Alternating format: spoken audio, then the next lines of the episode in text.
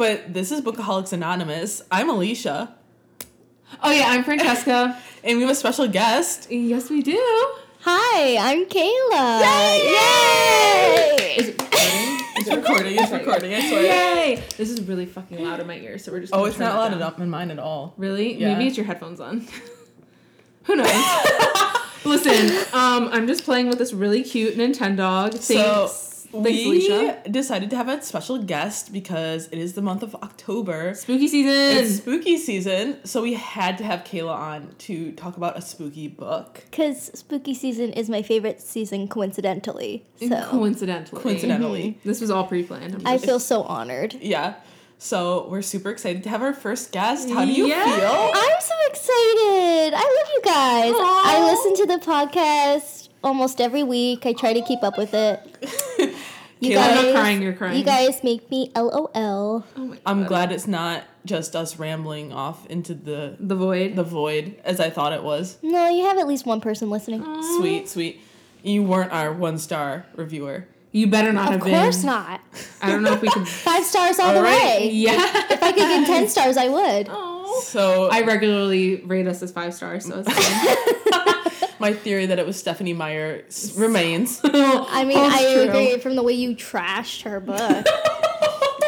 it deserved to be trashed. I mean, did I'm- you read I- it, Kayla? what? Did you read it? Oh No, I've never read Twilight, actually. You've never read the fuck up. Twilight? I- I've seen I the forgot. I forgot to bring you your book. That's okay. God damn it. No. You're gonna be here in two weeks. That's true. It's fine. Okay. No, but like I said, um, as I mentioned earlier before we started recording, The Hunger Games was kind of like my Twilight. That's what like that's a good brought one. me into all different genres of I YA. wish I never read Twilight. I yeah, I've I never wish read mine it. wasn't Twilight. right? I wish it was the Hunger Games or something cooler. It's so good. Not Harry Potter either. No, I read Twilight in sixth grade after the first movie came out Mm-hmm. and loved it. Thought it was great. Read them three times, like each each book, Could never be me. Yeah. repeatedly. Then decided, well, the last Oh my god. Even the cat is like, what the fuck, Alicia? I know, That cat is like Alicia. Stop. I know No, the, the just cat's name. Give up. I can't remember what the cat's name is. It's something with a B, but That's Alicia's Well, neighbor's that's my- cat. yeah, That neighbor's neighbor's cat, cat doesn't get a shout out unless they pay for it. So I love that cat. You leave her alone. but Deathly Hallows Part One was coming out the next year, so I decided, hey, I should probably read the Harry Potter series before the end. So, therefore, Makes sense. I read them all. actually Yo, come back here, didn't- Marley. Sorry, I'm playing Nintendo. I, so like ignore watch the. Harry Potter movies growing up, but I didn't actually read them until four years ago. okay, respect because um, I didn't read them until I was thirteen. So, I listened to them on audiobook. Shocker. and when I say audiobook, I got like the OG CDs. Oh wow! Like to play in a CD player. I just adopted my brother's old copies, and Love he that. he had only read up to Order Order of the Phoenix, and then I had to buy the other two. oof. I had like the tapes, like the windable Cassettes? tapes. Yeah, the cassettes, Oh, and then the. CDs. I was OG. I don't know. I just like passed. What is That. your? What, how would you like to weigh in on if audiobooks are real books? What's what's the Oh, opinion? 100 percent. She Thank you. texted me after and 100%. said they are real books, and I, I felt did. validated. I, I after I listened to that episode, I texted Francesca right away. And Thank I was, you. And I was like, yes, audiobooks are 100% real books because more often than not these days, I'm listening to audiobooks Right. yes, you are. rather than reading them. I just don't get it when people don't make like don't count them. It is the actual book. It's just Right. It's you're instead of just reading the words, you're listening to them. It's the same book. exactly. Corgi. What? You can get a corgi. Oh my Okay. god! Wow. All right, enough Nintendo. I can't help it. They're so cute. I want a dog so So, bad. what have you been reading recently? What is you, what's your favorite genre? Oh, okay. Um, that's kind of hard because, I mean, a lo- um, everybody bullshits and says like, "Oh, I'm like into anything," but like, I gu- know. I guess I am to a certain extent. Yeah, you more than anyone. The, I really just don't read nonfiction. I only read fiction. Same. But Sorry, it's- it's- I mean, Francesca. I'm the same way, and it's perfect because Francesca reads a lot of nonfiction. But yeah, if I had to pick like my favorite genres, the most I read is like YA, fantasy, sci-fi, or comics and graphic novels. I, I love, love that. that I've been you. trying That's to my thing. get a graphic novel or comic book on the podcast for the past week or two. I have a lot of recommendations. I did. I've read a, like one or two that I, I did like Mm-hmm. a lot. Uh, the Ivy. I read No Ivy League that I got from BookCon last year. Yes. That's actually it's funny. That's how we met. Yes. We met at BookCon. Yeah, Aw. we, yeah. I don't know if you even know that. Kayla and I met at BookCon. Yeah. No. I saw that Kayla had on um one of the badges or whatever they said. And we never had we classes met. together. No. What? Yeah. And so that's how we met. Yeah. And were you friends with um Venus? Yeah. Okay. Yeah, Venus and am too. Melissa. Yep. But yeah, that's how that's how Kayla and I met. Kayla, what's your favorite Taylor Swift song? Oh Jesus Christ! I said this to you earlier. I know. Can it's we- for the podcast. Okay, can we give her time to think about it as she's telling the story and then do that? for No, the she already knows what it is. because I know what it is.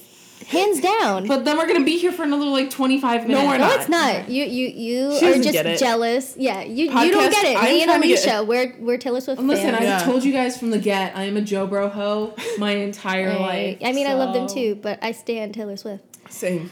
Um, so my favorite Taylor Swift song Perfect. is "Holy Ground," and my favorite album is "Red." So we love that. makes sense. that's that's what hardcore Swifties. That's always going to be their answer. Honestly, anybody I ask, any Swifty, they're like "Red," Red. hundred percent, I all mean, the way. how can you deny the the masterpiece of Holy Ground?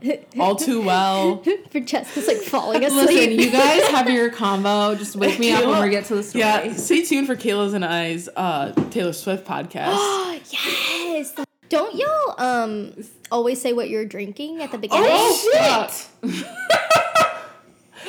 yeah. I I was drinking this drink that Francesca came up with. Yeah, me too. I I've found had- it on Pinterest. I'm I've not had, taking credit I've for had two cups of it. What is it? It's apple cider and caramel Smirnoff. It's super sweet. It's It's really sweet. It tastes like a lollipop. yeah, I'm with you there. Um, thanks Pinterest for giving me a stomach ache. It was really good, but I don't know if it was worth it. yeah, but now I'm drinking a seltzer water and vodka because that was just I can't I It just can't can't do, do it. it. Yeah, too much.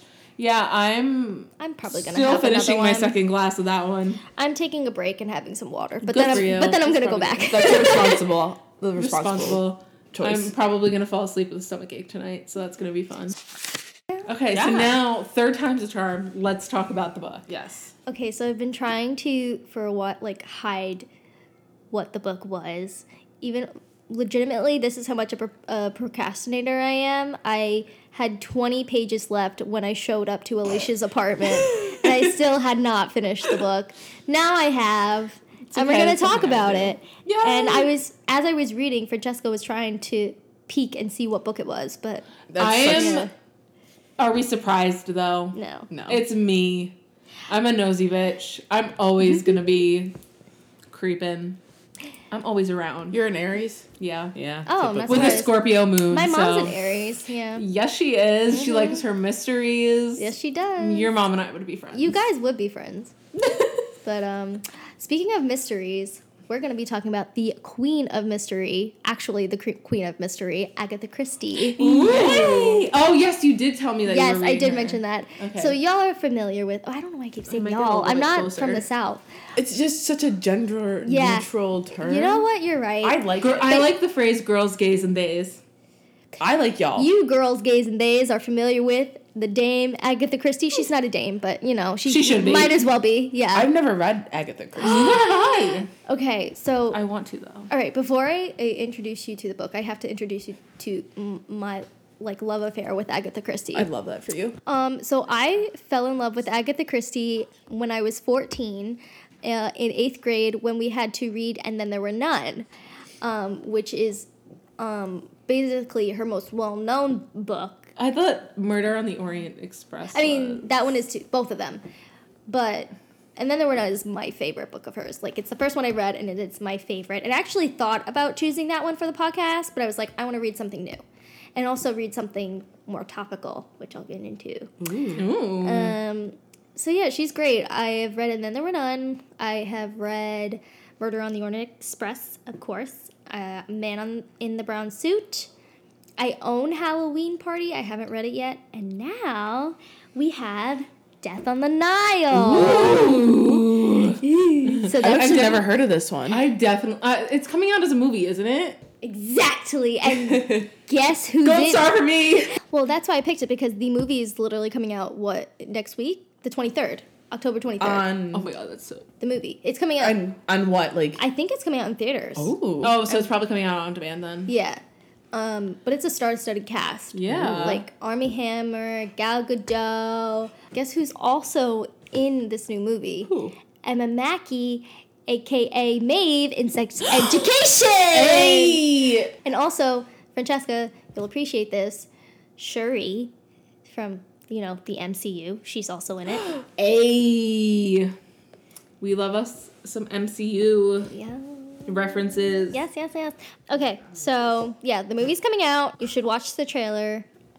I'm very excited. Or watch the watch movie because it's about to come out. But yeah, so this is Death on the Nile. This book, um, it takes place and was written in 1937, and it is, of course, on the Nile River in Egypt Of course. um, on a steamer. It's basically like a cruise ship. And um, on that ship, a rich lady, rich, beautiful lady, Lynette Ridgeway, is murdered. And we have to figure out who killed her. my god. It's like, my god, did she actually end up killing herself all in Knives Out? Ooh. Um, Spoiler. good point. Oh, that's such a good movie. It's so good. That that cream sweater did all the work. But anyway. Um, anyway, um, this, this book is actually a part of the Hercule Poirot mysteries. Ooh. Is was Johnny Depp Yeah, in the same vein as as Murder on the Orient Express. So the so the detective in that book, Hercule Poirot, he's French, is also in this book. It's like a whole slew, okay. of, Yeah. slew of mysteries. All right, so basically, the whole book, except the first chapter, takes place on this steamer or on this trip down the Nile. Um, the first chapter is uh, just putting together our cast of characters, where they are, and why they're going to be on this ship. Um, it opens with two men talking about Lynette and how beautiful and rich she is, and how Could lucky she is, and she's 20 years old. She's about to turn 21. Oh. She has it all, Ugh, could never be me. And she's British. Most of the characters. Oh, could really never be me. most of the characters in this book, this book are British. So uh, then Lynette is talking to her friend Joanna Southwood. She's talking to her friend Joanna Southwood, who's a little older than her. She's kind of catty. She's honestly a bitch. Oh, that could be me. She's definitely a bitch. Joanna's a bitch. She's Oh, like definitely me. she she literally says in the book that she'd drop any friend if they became poor. So Damn. she'd be like, okay, bye. Um, What a savage. and then they start talking about Lynette's best friend Jackie, who's coming to visit Lynette because she just got engaged to this man named Simon Doyle. And she's really excited. She's going to tell Lynette all about it. What? we don't trust Doyles in this house. Why? That's right. Why? Mexican Gothic. Mexican Gothic. Virgil Right, Doyle. Virgil Doyle. We hate him. We do not stand. Basically, it's just Jackie visiting Lynette, being really excited. Jackie's like all light and bubbly. She's really cool. She's not as rich as Lynette, Oh. but she's just happy living her life. Broke bitch. I think she grew up kind of wealthy, but then she kind of fell out of it. Um, and she's still friends with Lynette, and Joanna's like, "Why are you still friends with her?" But she's like, "I don't care." And, Big mood. and then later, um, Hercule Poirot is at uh, dinner at this place. I forget where, but he's at this dinner, and he overhears a conversation between Jackie and Simon because they're at the same restaurant, and they're talking about their engagement. Ooh. Ooh. How big is the ring? Oh, not that big. Ugh, Honestly, dump him. Okay, so later Joanna and Lynette have oh, and also there's a lot of characters in this book. So if you get confused, please just ask me and I'll, right. I'll explain it to you. Because Oh no. I'd say I wouldn't mention a character if they weren't important, but basically everybody in the story is important to some extent. So Good to know. moving on.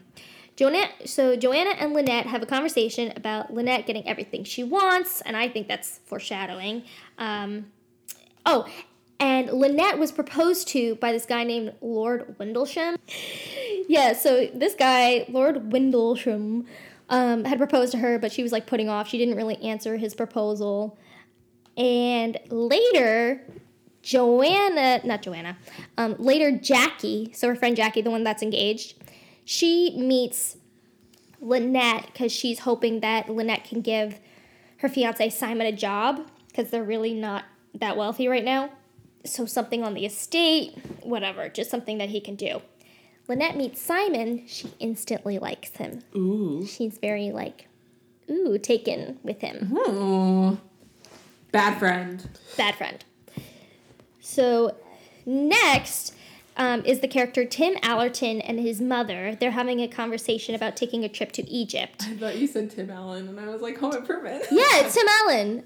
Yeah, yeah, yeah. It's him. He's Okay, in guess what? He's Tim Allen for the rest He's Tim. Allen. Tim Allen's immortal. You know, he lived in the 30s. Okay. So, Tim Allerton and his mother decide to take a trip to Egypt. Tim is actually Joanna's second cousin, and you know this time in the 30s, have you have you are you guys familiar with Downton Abbey? Oh yeah, of course. So it's basically during that time where it's like marrying your cousin wasn't really that big of a deal. no. So Why does that have to do with Downton Abbey?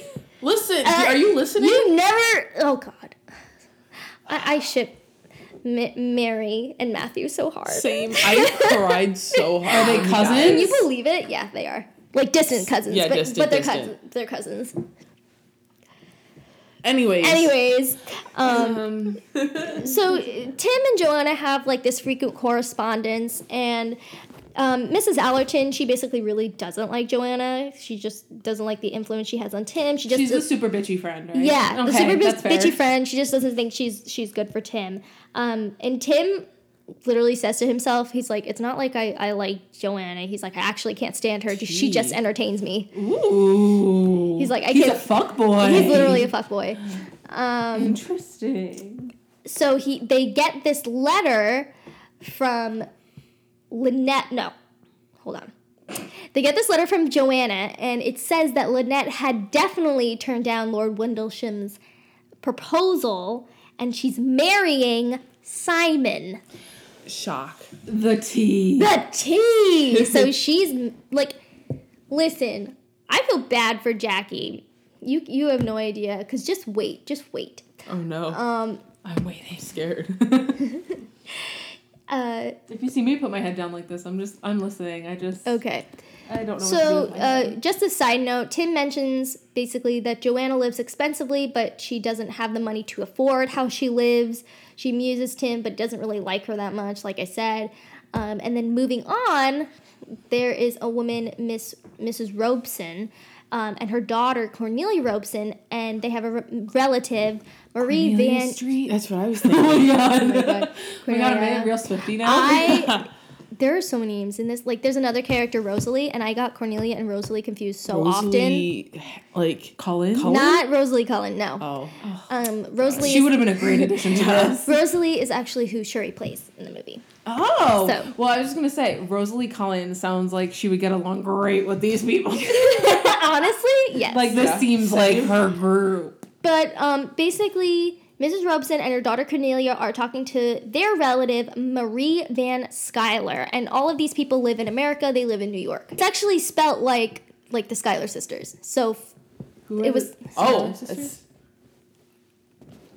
Are you kidding? what? Huh? Who are they? Francesca? Is this a joke? Is this a bit? This this is a joke, right? Yeah. Oh my god, don't even! No! She's getting her phone! Stop! Wait, who are they? We're not gonna tell you. We're, just, we're, just gonna move, we're just gonna move on until you get it. No, wait, I No. really do need myself No, home. no, no, you don't. Oh No. my gosh. Okay. Anyways, This is the best episode yet. Wait, no. so moving on. They're talking to their relative Marie Van Schuyler. Okay. And Marie Van Schuyler is going on a trip to e- Egypt. Okay. She's going on this trip on the Nile. And she she wants Cornelia to come as her companion. Okay. And she's also taking her nurse. What? Okay, so Marie Van Schuyler is really old. So she's Oh, taking she's okay. taking her nurse. Um, Understandable then. Yes, mm-hmm. she's taking her nurse, Miss Bowers. So the three of them, Miss Bowers, Cornelia, and Marie Van Schuyler are going on a trip to Egypt together. Next set of characters, we have Andrew Pennington. Andrew Pennington. Pennington? Pennington. Oh, not like, Like, there. oh, do you think he's like the great great great great great grandpa of Ty Pennington? I don't even know who that she doesn't know who that is. I hate you so much. Don't Google it. If I'm not Okay. allowed to Google who the Schuyler sisters is. Andrew are. Pennington also is from New York. He is Lynette's American trustee. Essentially, Lynette's father left Andrew Pennington to be her trustee and to be in charge of her money basically until she comes of age or she gets married. okay. So and she calls him like Uncle Andrew. So she, like even though they're not blood related. And he's not Yeah. the designer of the Titanic, right? No. Okay. No, this is not the Titanic. This is a different ship. okay so no drownings, right? No. no drownings. I'm just making sure. I don't or or are they? Or are they? Is it the Schuyler sisters? I can make these jokes because I'm ignorant to who they are. Okay, so basically, Andrew Pennington gets a letter that Lynette has gotten married. So at this point, her and Simon are married now. Okay. But he decides he's going to show up on their honeymoon. Okay, so Andrew Pennington gets a letter from Lynette saying she's married. And he gets this weird vibe and he decides to show up on their honeymoon in Egypt. Sir. Wait, but pretending that he never got their letter, that the letter showed up after he left to go on this supposed trip to Egypt. So he's going to pretend to run into them, Okay, sure. Ooh. but we don't know why. Wait, so Maeve from Sex Education. Yes. She's playing Jackie. She's playing Jackie which I feel like is such a great fit. That's all I have to say. already so far. And Russell Brand is in the movie. What, the fuck? Oh yeah, he plays Dr. Bressner. I'll tell you about him later. What the fuck? He plays the doctor. Anyways, Ooh, continue. he's hot. Please stop. Ooh, Tom Bateman, you can hit me up. who's that? Um, he's six two. Damn, he's playing. My dyslexia is kicking in. Bach. B O. B O I, I don't know who that is. They're probably switching up. That's like Murder on the Orient Express, where um, they combined characters, they took characters out, so some of them aren't even listed. So moving on, there's this man named William Carmichael, who is British. Yeah, William Carmichael talks to his nephew, nephew, nephew, Jim Fanthrope, and Jim Fanthrope is an attorney, and he, William, got a letter from Lynette saying she ran into Pennington in Egypt. Ooh. And William Carmichael is really suspicious and he tells his nephew Jim, the attorney, that he needs to go to Egypt to see what's up. Jimothy. Jimothy. So Jimothy, Jimothy Fanthrope, Jiminy Cricket. Jimothy Fanthrope, these names are crazy. He's wonder- also going to be in Egypt on that book. I wonder if Pennington is gonna build them a house. Anyways, all right, this is the last set of characters before chapter two. Okay. okay, so there's Mrs. Otterbourne. You're looking at look up the Schuyler sister. she literally Jesus Christ. Whatever, her. All she right, there's this know. She character, Mrs. Otterbourne. Mrs. Otterbourne is kind of older. She tells her daughter, Rosalie, that they must travel to Egypt after reading in the newspaper that Mr. and Mrs. Doyle will be there for their honeymoon. Wait, are they from Hamilton? Oh, wow! Look at that, you got it.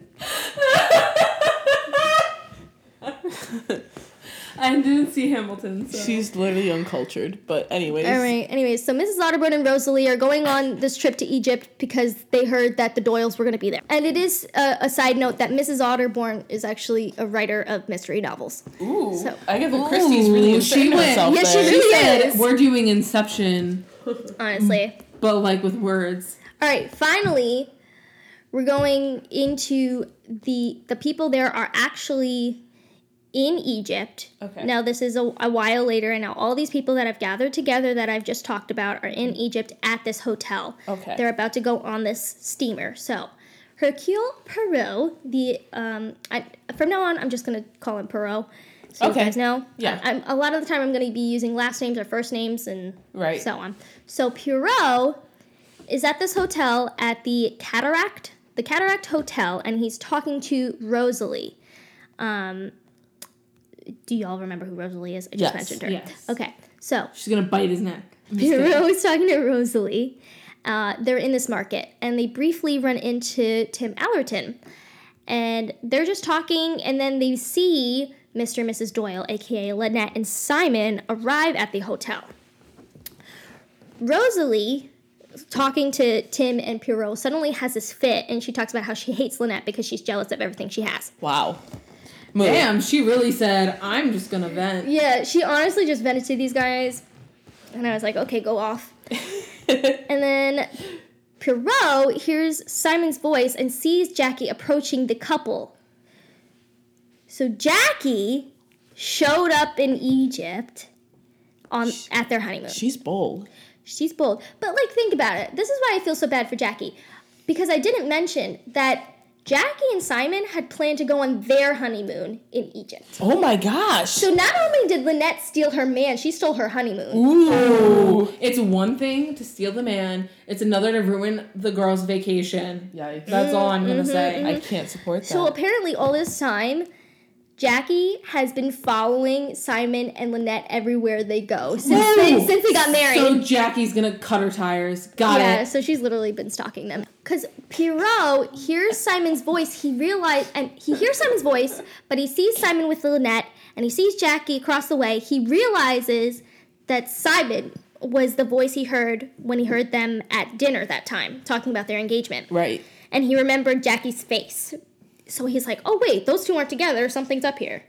So, anyways, when L- Lynette and Simon arrive at the hotel, Jackie confronts them and basically is letting them know she's there. Okay. And Hell they're, yeah. And they're very distressed about this. Good. Understandable. Mm-hmm.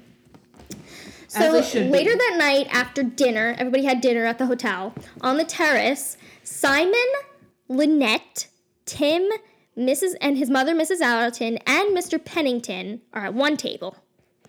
Then Poirot, Mrs. Otterbourne, and Rosalie are at another table. Uh, and they discuss Mrs. Otterbourne's books. Later, Jackie appears on the terrace, and basically her and Lynette play musical chairs because Jackie sits at the table and she's just watching Lynette, and so Lynette moves her seat to try and get away from Jackie. Oh, And then Jackie. Jackie ser- changes her seat just to like stare at Lynette, like That's me on the bitch, I'm here. And then just eventually Lynette storms off from discomfort and she leaves. That's me on the subway when some like random person Honest- comes on right? and you're like, okay, Bye. bye. And then they fucking follow you. Oh, I know. Worst. So after this encounter, later Lynette pulls Poirot aside and she basically tells her everything that's been going on. Um, after everybody leaves the terrace, she tells him how Jackie has followed her and Simon everywhere they've gone since they got married, from Venice to Brindisi on a boat to Palestine to Mena House and then to Egypt. How does she know where they're going? Do they announce it? she just knows. She just knows. That's she. creepy. She's always like one step ahead of them. Yikes. This whole time, mm, trying to Love that. and they've been trying to get rid of them. I feel like Jackie and I like understand each other on an emotional and Oh, spiritual Jackie's level. full name, by the way, she's part Latin. They mentioned this a lot. Like back in the day, they were really racist, but they mentioned this a lot. Um, how Jackie is part Latin, and because like she has like Latin blood in her, she's all steaming. Who cares? Yeah, I know. But her full name is Jacqueline de Bellefort.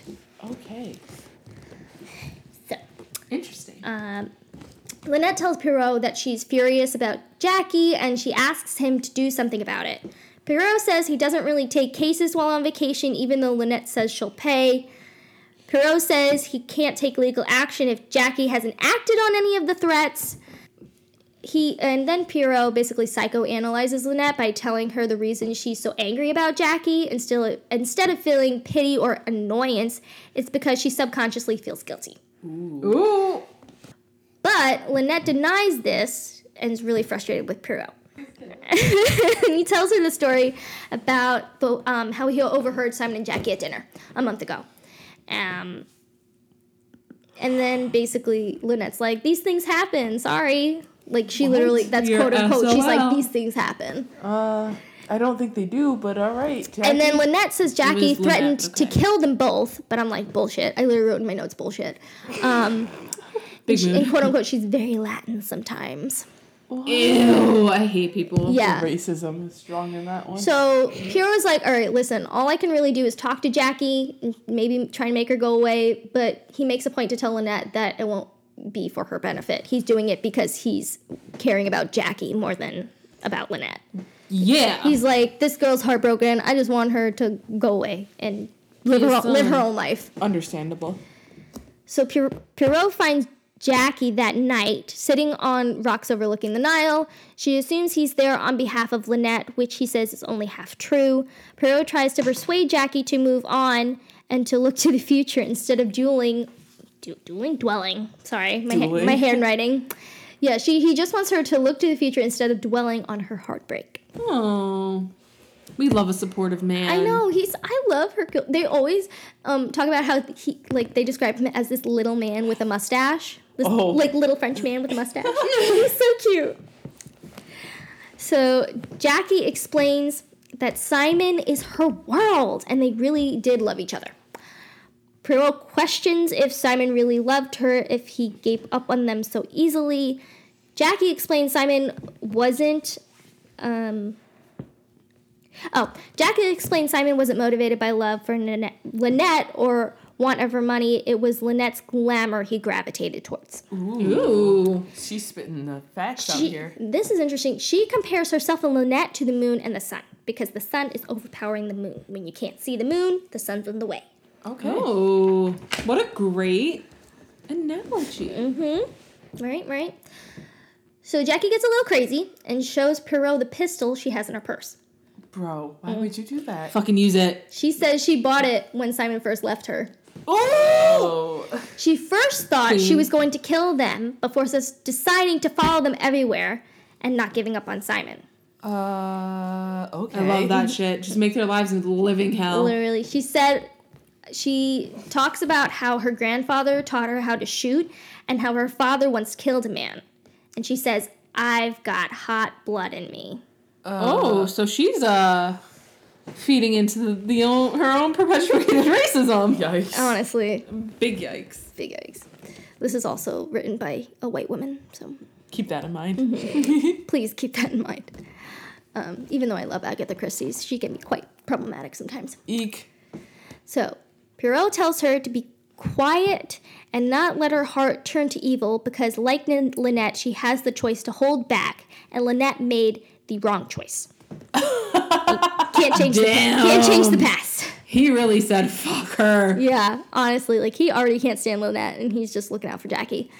Um, but Jackie says there's nothing he can do to stop her. She she reasons he should be happy with her current scheme because once her satisfaction fades, she'll have no other choice but to use her gun.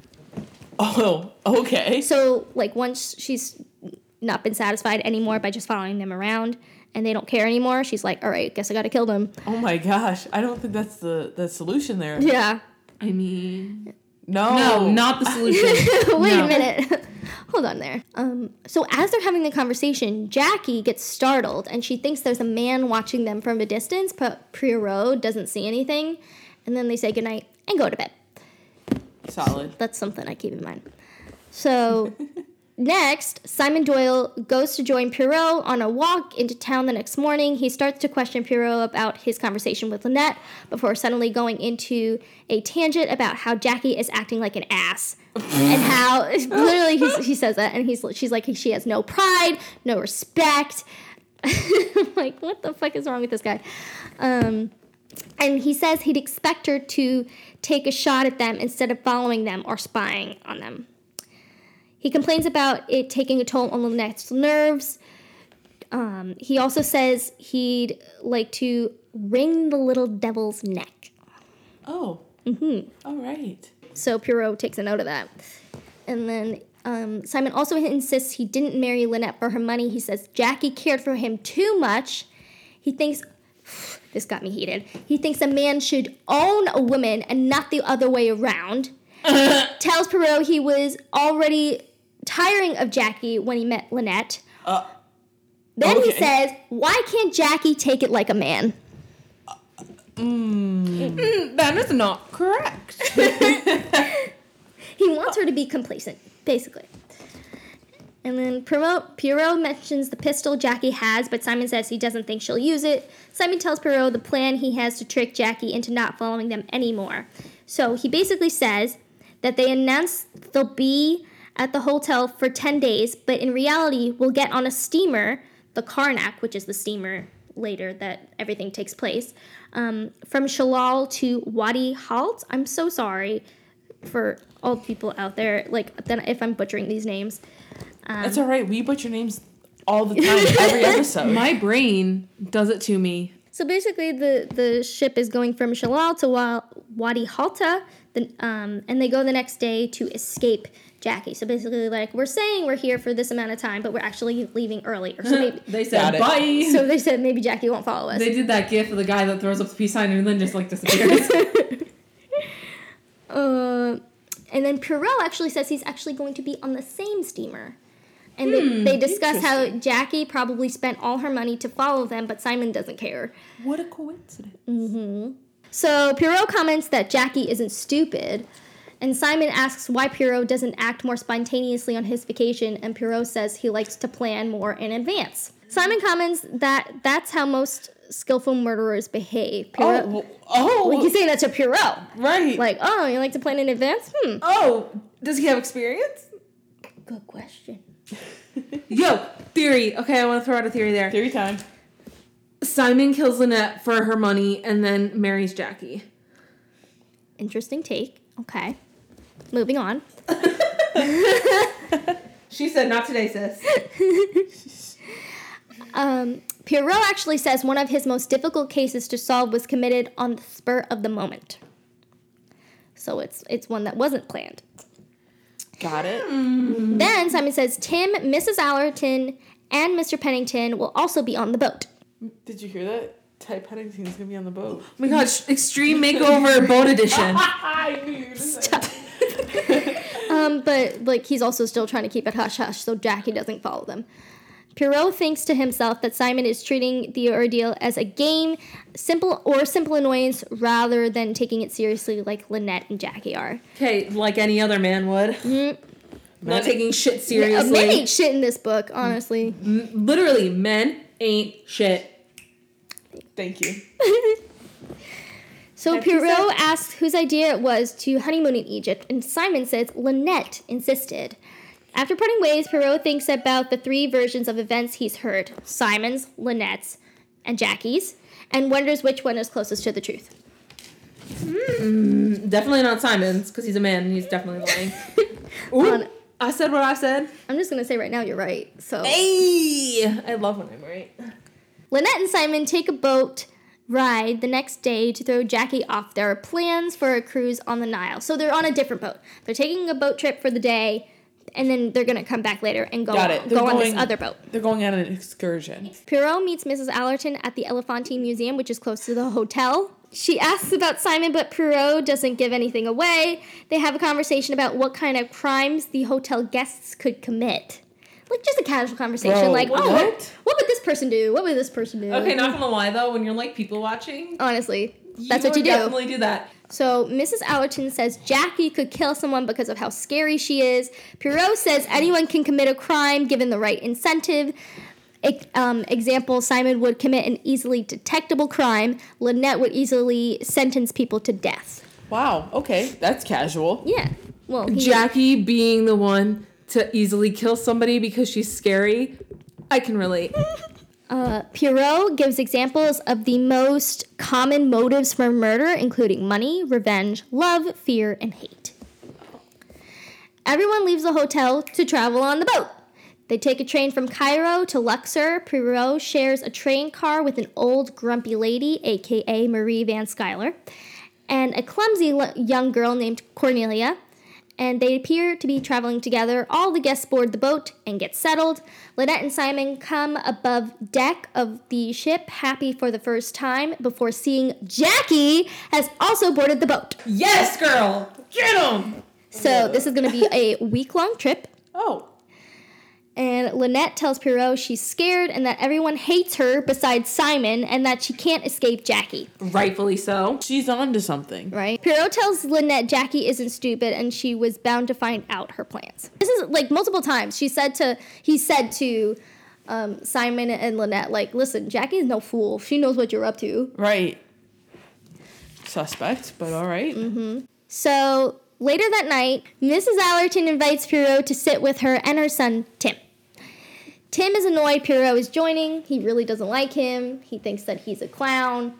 Uh, Mrs. Mood. Mrs. Allerton reads out the names of the passenger list on the ship. So this is basically where I'm just going to tell you who's on the boat. Real quick. Jackie. There's Mrs. Otterbourne and Rosalie. There's Dr. Bressner, who is a German doctor. There's Miss Bowers, who is um, Marie Van, Van Schuyler's nurse. Okay. She- she's her hospital nurse. Right. And Cornelia. Then there's Simon and Lynette, Andrew Pennington, which is Lynette's quote unquote uncle, uh, Mr. Fanthrope, uh, who you heard about earlier in the book, Jim Fanthrope, the one who was sent by his uncle to go on the boat to see what's going on with Pennington. Uh, Mr. Ferguson, Ferguson, Ferguson. The last one is this Italian guy named Signor Guido Rossetti. Oh my god, tell me like the situation or DJ Pauly D are playing him in the movie. I I don't even know if he's in it, like the the character. Ugh, what a disappointment. That Yeah. So basically, he's this Italian archaeologist. He's an Italian archaeologist. Italian archaeologist. Got it. Yeah. Signor. Signor Guido Rossetti. Okay, so then everyone separates for the evening into small groups after dinner. So Poirot runs into Jackie on his way to his room. He is disappointed and feels sorry for Jackie, but tells her she can't turn back now. Poirot is about to fall asleep in bed when he hears voices outside. He hears Simon saying, We've got to go through with it now. Like he said to Lynette when they first boarded the ship. He had said something along those lines. Hmm. That's pretty suspect. Yeah, you think? I do not know what to think. I don't know. I only have one singular brain cell. Same. I only have one. So when Francesca and I record, it's two brain cells working at one That's, time. now that's we have really good. three. The next day, the boat docks at Ez Zebua. So they land at this place. So oh, remember, along the Nile, they're stopping at different like sightseeing places. Yeah. So that's one of them. So Cornelia is the first person to hurry off the boat and views the temple with Poirot. She tells Poirot her cousin Marie won't be joining because of her poor health. She's very happy she was invited on the trip. Cornelia, she's like, oh, I'm so excited. She's just happy to be there. Oh my god, there's just the friend that like never gets Yeah. invited places and finally gets an invitation. You know, It's like- oh my god, thanks guys. It's like kind of like Little Women when the the aunt takes one of the the sisters Yeah. as like her companion. Yeah. That's basically what Cornelia is. Got it. Okay, so Lynette and Mr. Pennington also visit the temple together. On the steamer, Lynette talks to Pennington and he needs to ask her to sign some documents. Mood. So, basically, remember, because he's her American trustee, he's mm-hmm. basically in charge of all her, all her financials right, Right. now. Um, he really doesn't want her reading them that thoroughly, though, it seems, and just wants her to sign them. okay, mood. That's what I would do if I wanted someone's fucking money. Mm, good question. Good good comment. So, um, as they're having this conversation, they're having the conversation in like the bar area um, Of the ship? of the ship. Okay. Jim Of steamer. of the steamer. It is a steamer. It's called the Karnak. I'm I'm going to refer a lot to it either as a ship or a boat or a steamer, whatever. Right. Um, so Jim Fanthrope, as they're having this conversation, he walks by and tells Lynette that he likes her way of doing business. Oh, okay. And while this is going on, Poirot has a brief conversation with Mr. Ferguson, who is a socialist, and he's a very angry man. That's how you would describe me. And very angry. Um, Fergus- Ferguson basically says to Poirot that he hates all rich people on board, and that he ought to show them all. I don't know what he's ought to show them, but he's ought to show them something. Is this Bernie Sanders? Later, he overhears Tim and Rosalie discussing how the world is unfair since some people have everything. Later, the ship docks. This is like the next day. The ship docks to visit the temple of Abu Simbel on Monday morning. Simon talks to Poirot and says he and Lynette are much happier now that they've decided they're going to stop running from Jackie and just live their lives. I would support that decision. But remember what happens. What if when they decide that they, they don't care anymore? What's Jackie gonna do? Jackie's gonna murk them. Um, later, Poirot questions Mr. Pennington about his trip to Egypt and whether it's his first time visiting. Pennington says he's been to Cairo but not this far up the Nile. Pennington gets uncomfortable about Poirot's questions of the validity of him running into Lynette and Simon being a coincidence. We find out Pennington is not related to Ne- Lynette by lo- blood, like I said, but old friends with her father, yada yada. The men discuss Lynette's wealth and how she's a good businesswoman.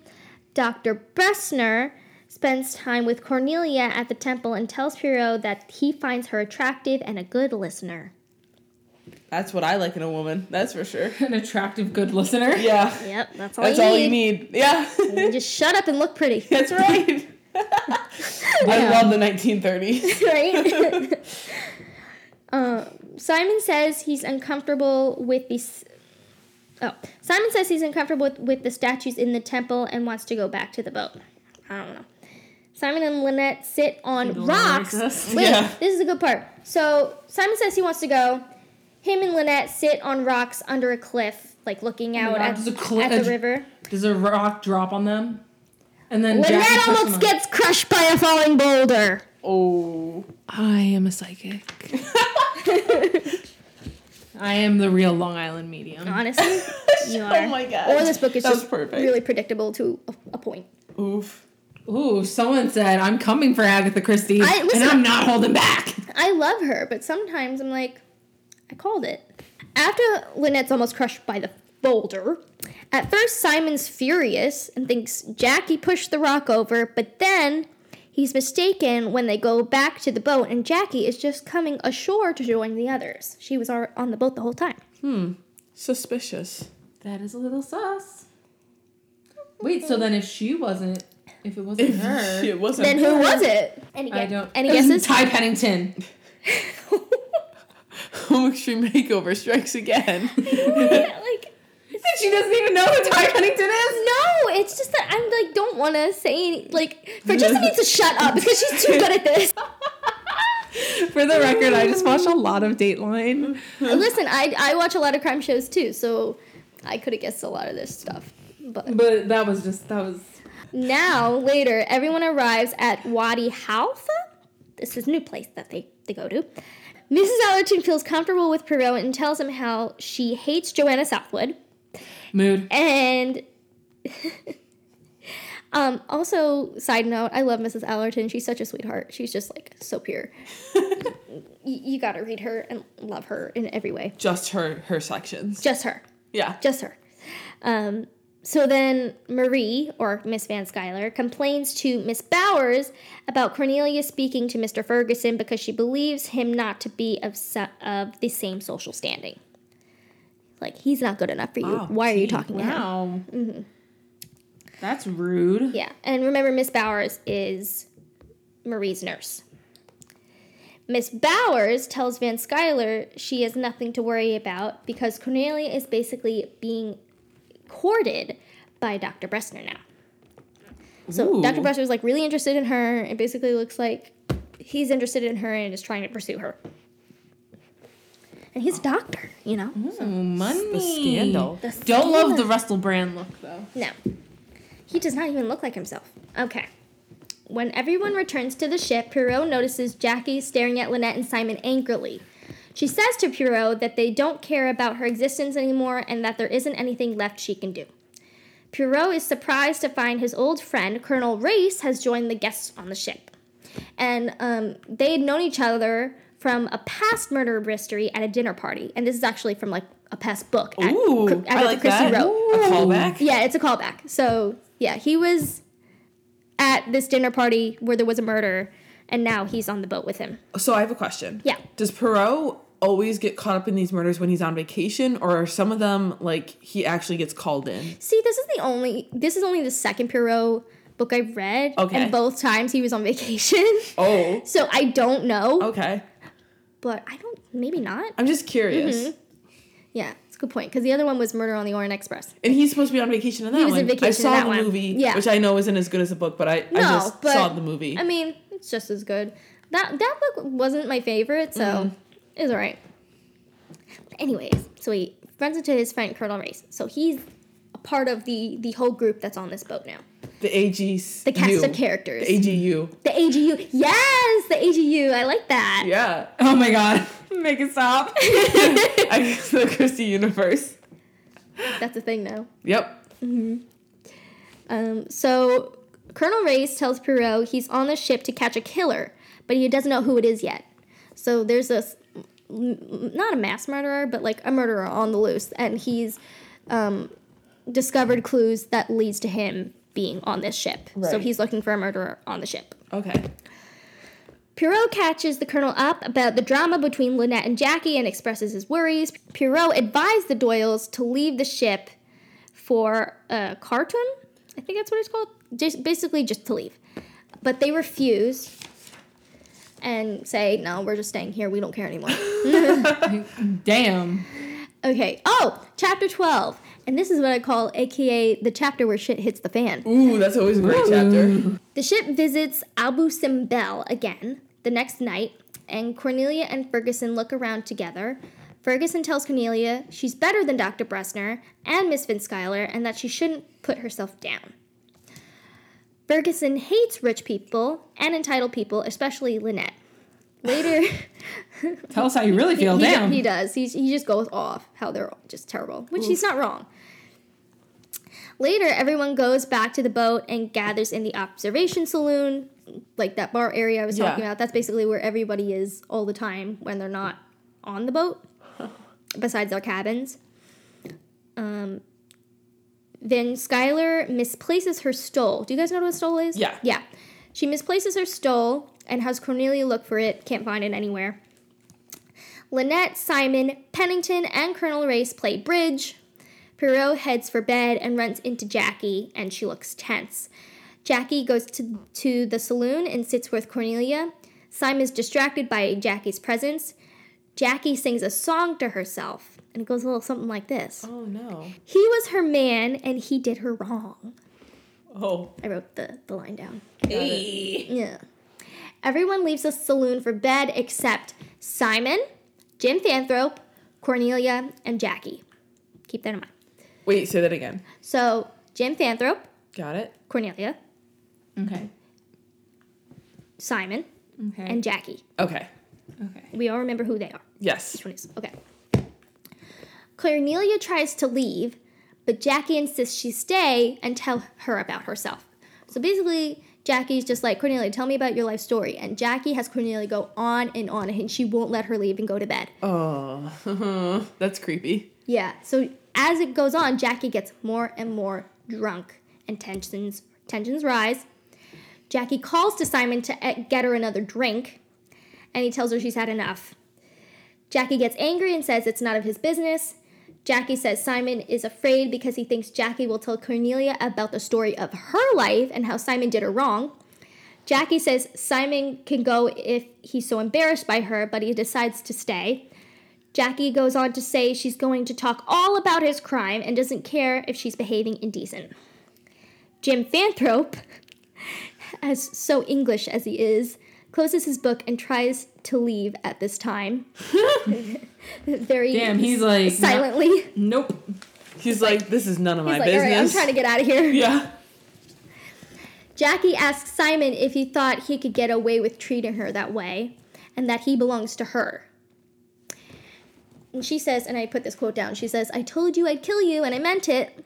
Oh. Damn. Jackie takes out her pistol and shoots Simon in the leg. Whoa, that escalated. A queen.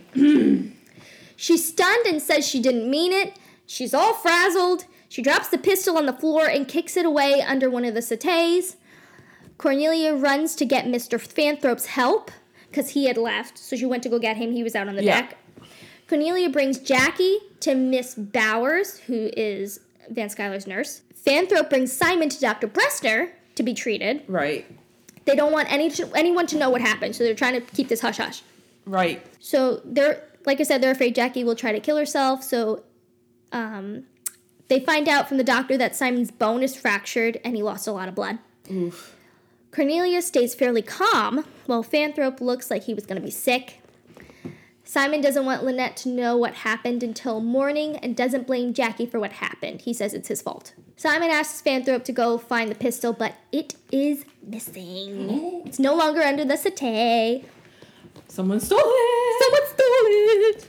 And Lynette is about to die. Well, or Lynette is the killer. One of the two. moving on to chapter 13, Poirot walks up, walks. Poirot wakes up the next morning to be told by Colonel Race that Lynette was found dead in her cabin.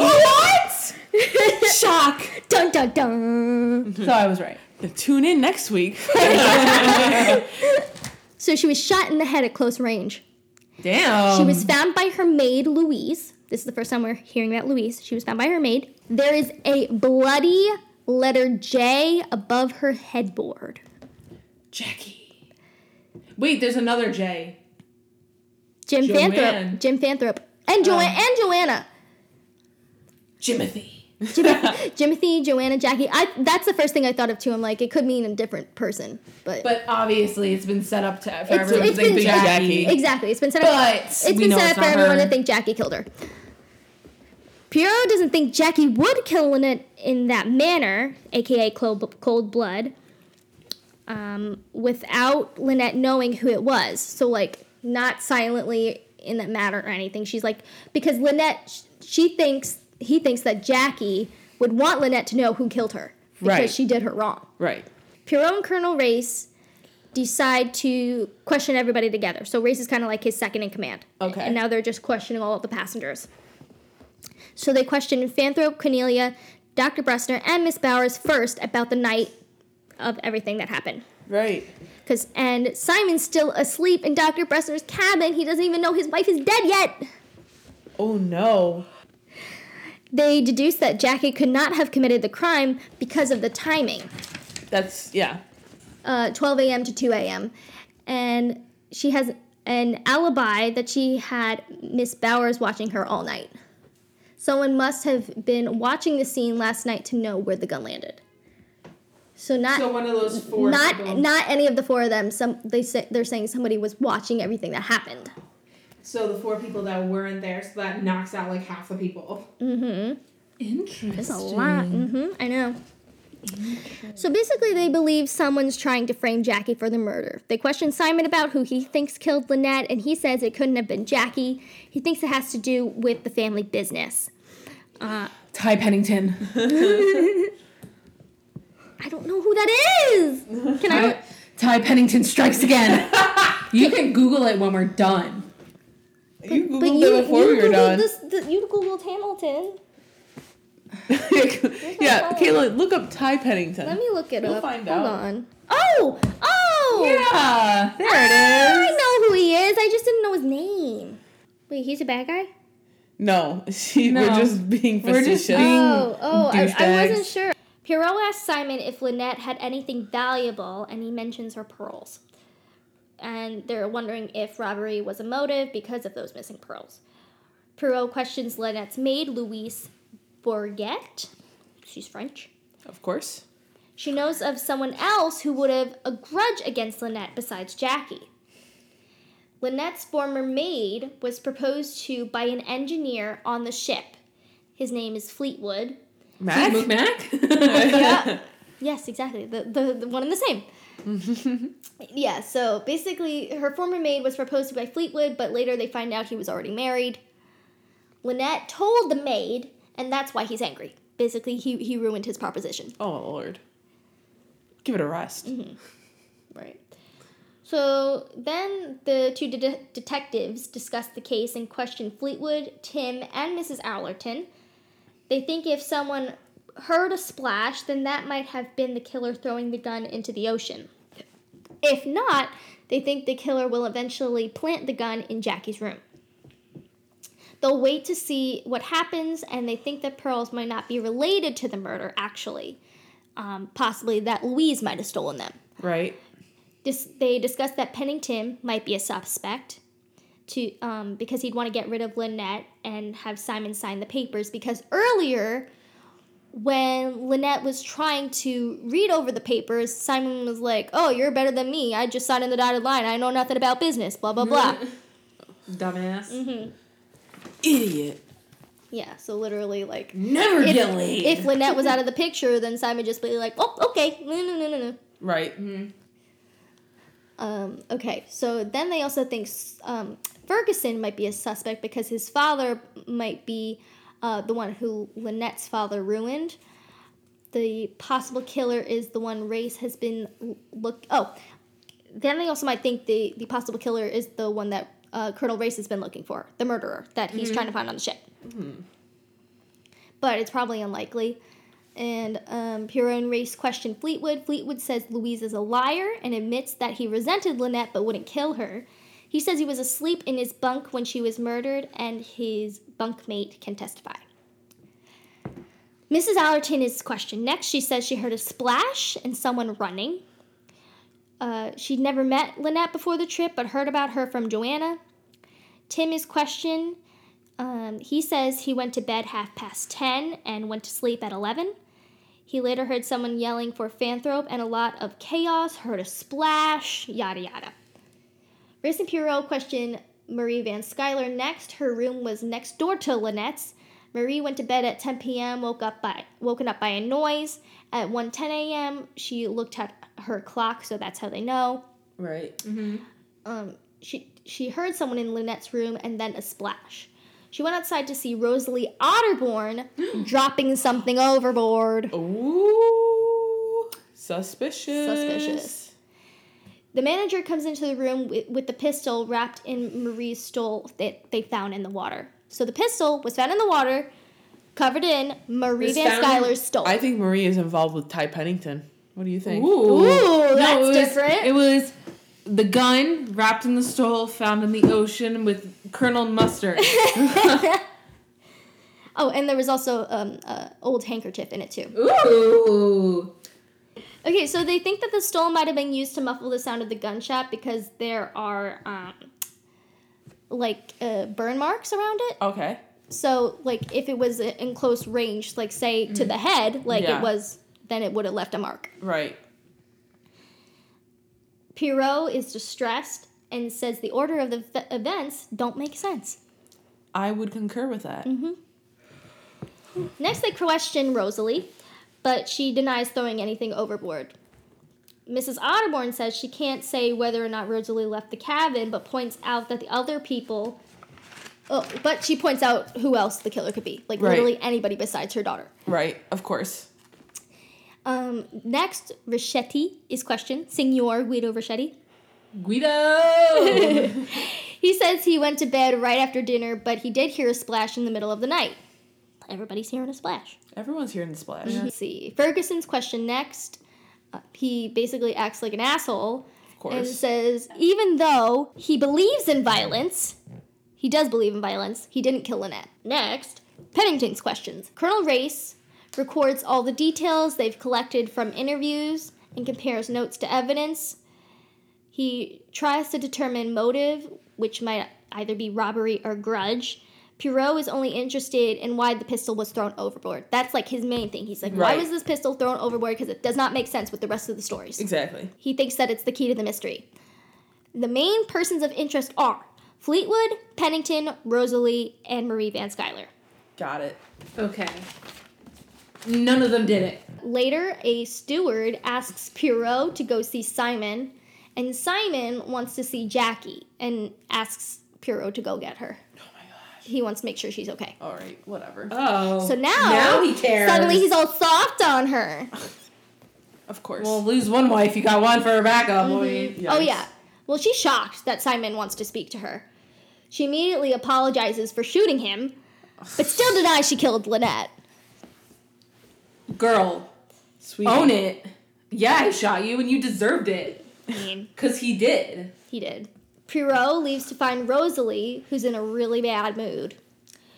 I mean, So, like, basically, they're like by themselves. No one's like listening to them or anything. So he asks her to follow him to the deck, and he explains to Rosalie that she's bearing too much, knowing about her mother's drinking problem. Mhm. So this is what he what he got from her, because he's such a good detective. Rosalie confesses she was throwing her mom's booze overboard. That's what she was doing. She she took her mom's stash and threw it out. Happens to the best of us. that's so sweet. Right? Yeah. That's why she's in such a bad mood all the time. She's just tr- she's trying to make sure no one knows about it.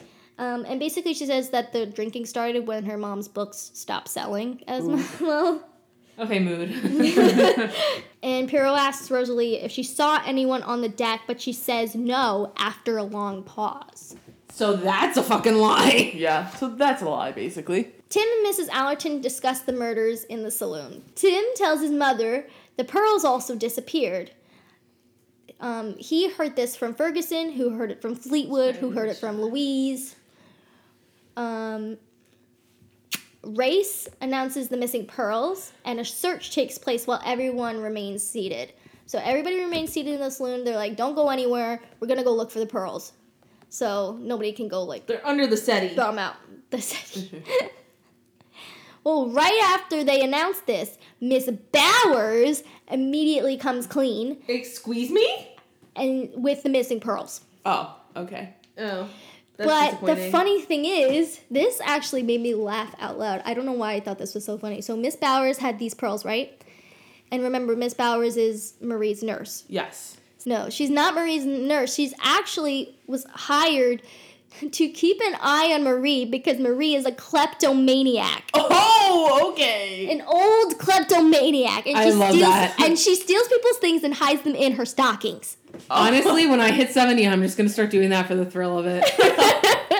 And also, she reveals that Marie had hearing problems, so she actually couldn't have heard anybody in Lynette's room that night.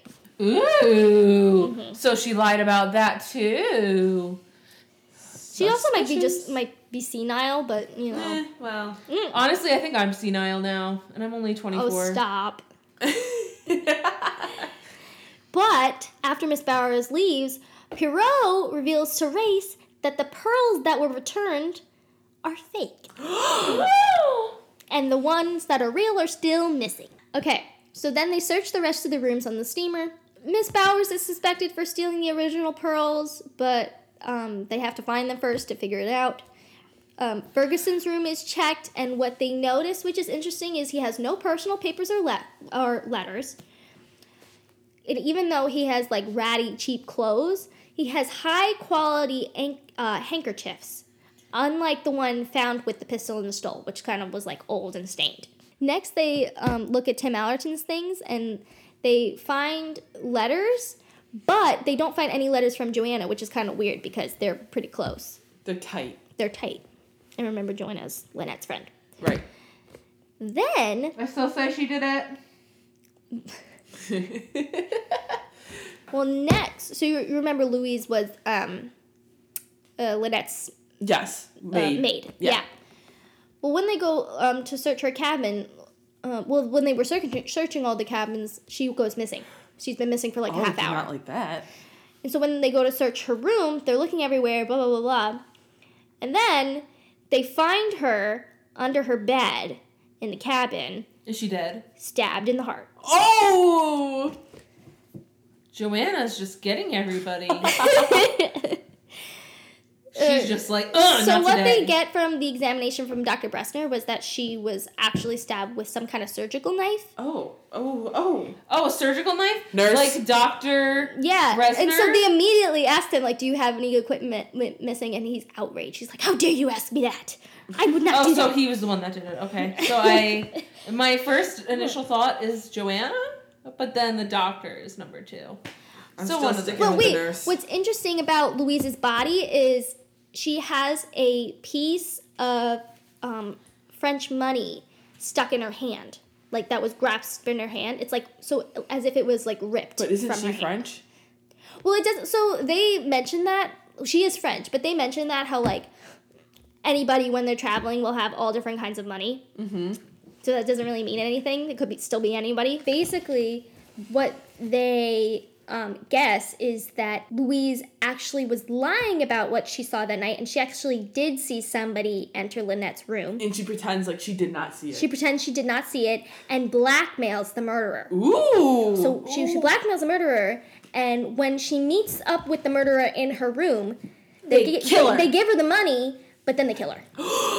That's a good plan. Mhm. So Poirot uh, later finds Jackie and Rosalie in one of the cabins and tells them that Louise is dead. He makes sure to um, watch out for Rosalie's reaction, and he confronts her about her statement of not seeing anyone the night of Lynette's murders because he definitely thinks she was lying, and the pistol that was found in her bag. That's suspicious. That is sus as fuck. And he definitely believes she knows more than she's saying. Gonna go with that. Uh, Jackie later asks Simon how he's doing. He has a fever and his condition is getting worse. Jackie is hella emotional about it. Uh, and then the detectives want to look at the telegram. Ah, I forgot I, I didn't even mention this earlier. So, um, earlier in the trip, there was a tele- telegram that came for uh, Signor Guido Richetti. But Lynette had thought it might have been for her because she forgot that her maiden name was Ridgeway and she wasn't Ridgeway anymore, she was Doyle. But Ridgeway looks a lot like Richetti, so she accidentally read the telegram even though it wasn't for her, and Richetti flipped out. He was like, How could you read my telegram? Blah, blah, blah, blah. Sis is not that deep. He got so mad. Come on. I know, right? Sis. So they they want to look at the, they want to go back and look at that telegram. Uh, so then they keep trying to oh Poirot.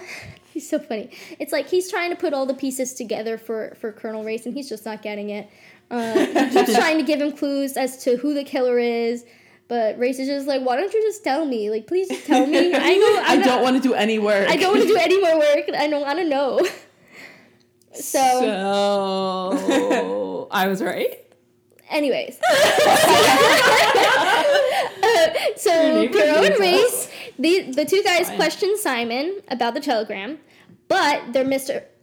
But they're interrupted by Mrs. Otterbourne, who says she knows who killed Louise because she saw them entering Louise's room before she was killed. Shut. Well, why didn't you speak up And earlier? then she said, she said she was like, I know Lynette's killer because if I know who Louise's killer is, I know who Lynette's killer is. So then Mrs. Otterbourne ends up dead next. Literally.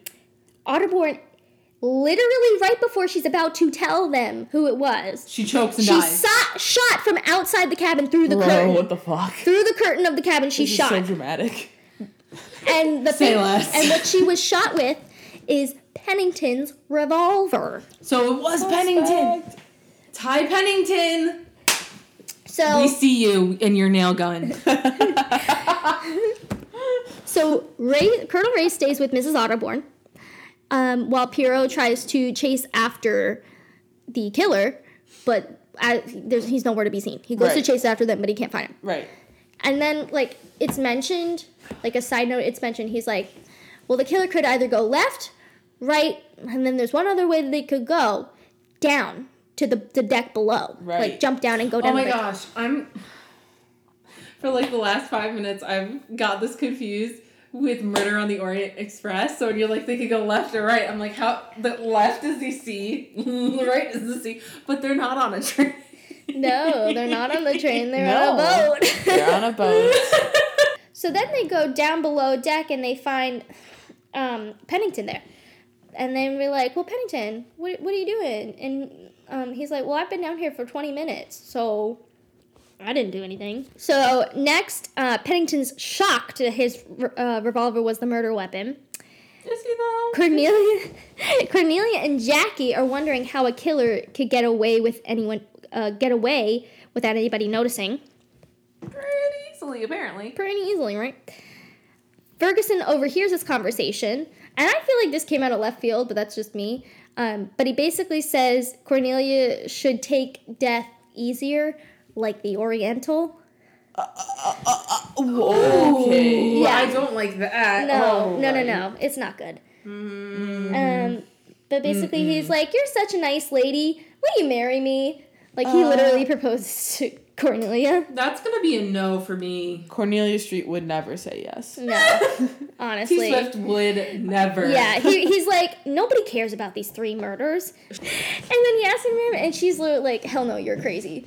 Big mood. Same. Um, actually, though, Poirot reveals to Marie Van Schuyler, you know, Cornelia's aunt who thought that Yep. Ferguson was no good, that he's actually a young Lord Dawlish.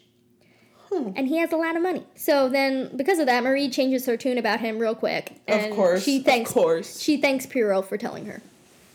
I hate people. And um, after that, he gets in deep thought. Poirot gets in deep thought, thought with himself, and he mutters to himself, "It all fits." Hmm. Okay, so sure. he figured it out. Poirot then asks Colonel Race to summon Jim Fanthorp. Poirot tells Jim that he, he noticed um, bet- he was snooping in on the combo between Lynette and Pennington about the papers. Got it. And he's like, and he went on this tangent about ties. Doesn't really matter. Poirot like was like, a man like you who'd wear this tie would not do such a thing. Right.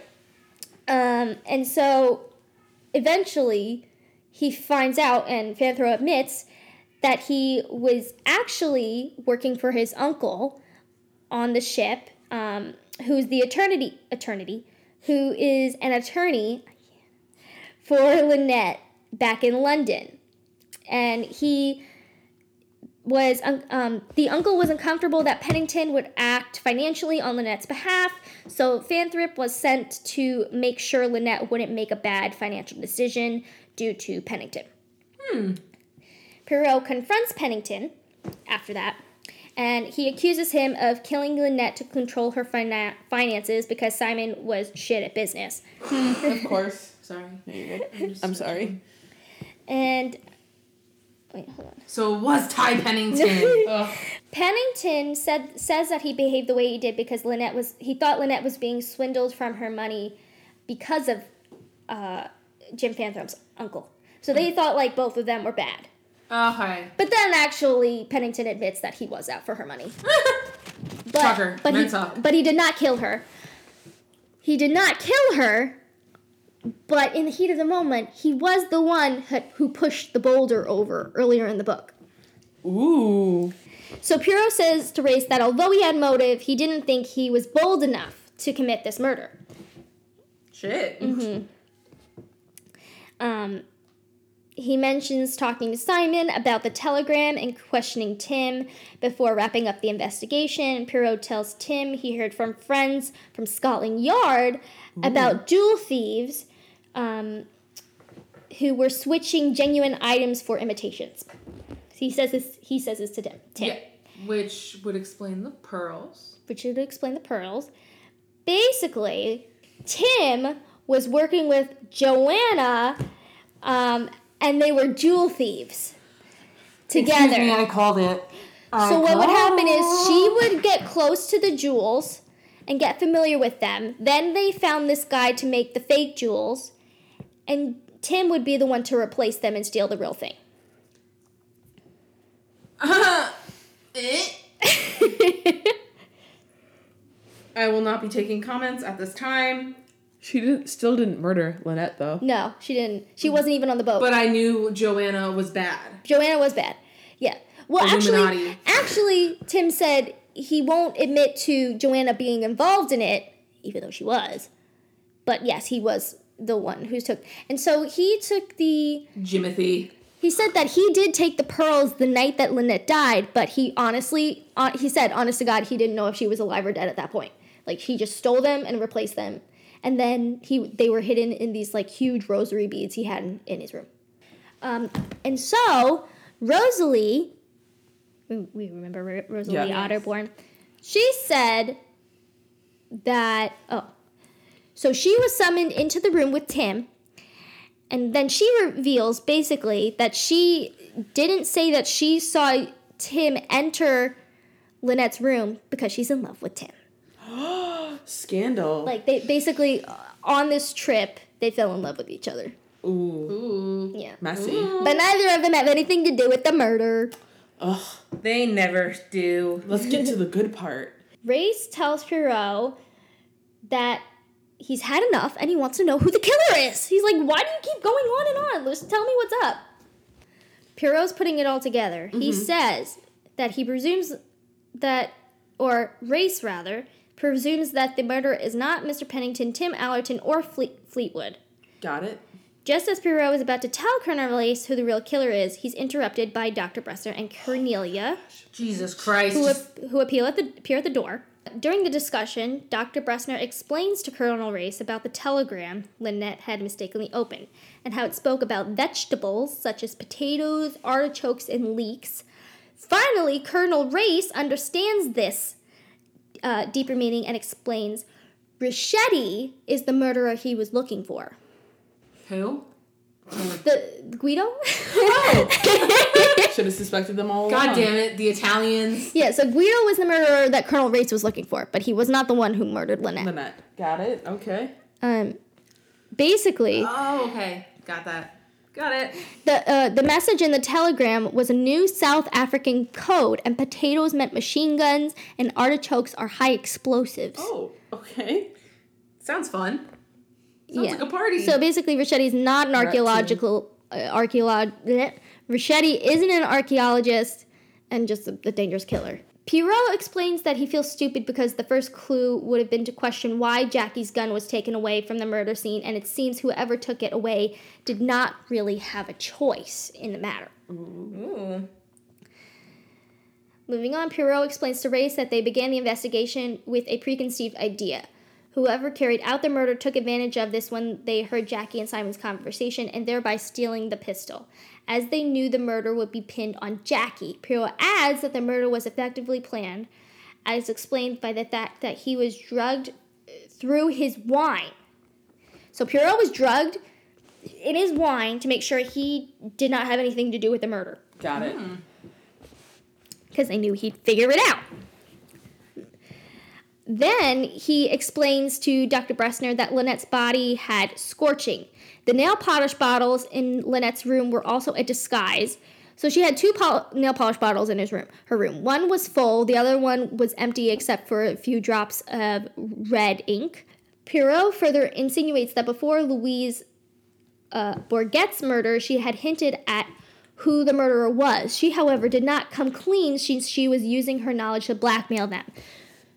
When she like tried to hint to them that she knew who the murderer was, the only people in that room were Poirot, Race, uh, Simon Doyle, and I think Dr. Bressner.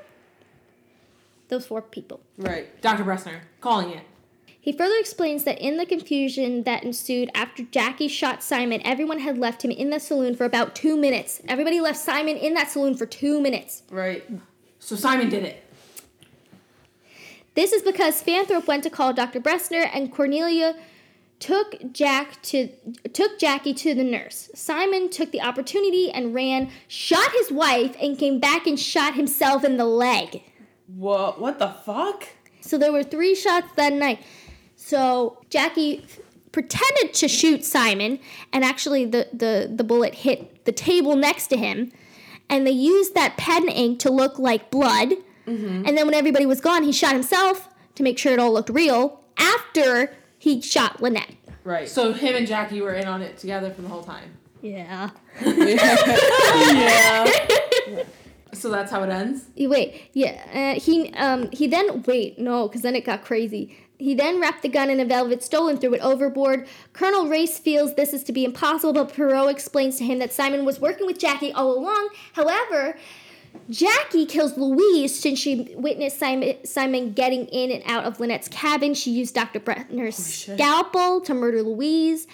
As Simon knows where they are kept, Mrs. Otterbourne witnesses Jackie go into Louise's cabin and hence she murders her too, using Mr. Pennington's pistol. Poirot then tells Dr. Bressner that he needs to speak to his patient, Simon. Simon confesses real quick. Jackie is like, yeah, I was really in love with him and we were jealous that um, Lynette had all this money. Lynette did try to steal Simon, but he went along with it because um, he wanted the money for them. I called it. So Lynette still was a bitch because she did try to steal Yeah. Simon. And uh, Simon was like, oh, if only we could kill her and t- take all her money. And, and Jackie was like, oh, you're crazy. Let's do it. Uh, But she's like, she knew that he couldn't pull it off on his own. So then she was like, all right, I'll have to help you. Wow. So it's like a Bonnie and Clyde kind of. Thing. Yeah, Wow. yeah. so they were in love. And then when they landed in um, their next port and they were going to get arrested, Jackie said, Oh no, I ain't going down without a fight. She shot Simon and herself, killing them both dead. Holy shit! What the fuck? wow. And that's literally the end. Wow. Wow. Francesca's speechless right now. My head hurts. That was a lot. Wow, that's a great story. Right? I guess yeah, I could definitely see how you could call that from the beginning, but also But you there literally so many. did. You were like, oh yeah. That's why I was like, Francesca, shut up. Can't help it. I'm just so good. Oh man, Wow, that was phenomenal. that was. I'm so glad we did this. Me too. So if you could please follow us on Twitter, we're Bookaholics Pod there. Yes. And where can they find you? Yeah, Kayla. Oh, Plug oh, your- plug this yourself. is interesting. Um, well, I'm most active on my Instagram, which is at Kayla Alyse underscore. That's K A Y L A A L Y S E underscore, and then I post on my YouTube YouTube channel like once a year, which is Kayla on Fiction. If you want to check it out. And you can follow me on Twitter at HBI Cheska and on Instagram at Francesca Hope. And where can they find you? You can find me on Goodreads as Alicia Reads 13, or you can find me on Storygraph, Alicia Reads. Just Alicia Reads, no number at all. And we'll see you guys for the next one. Bye! Bye.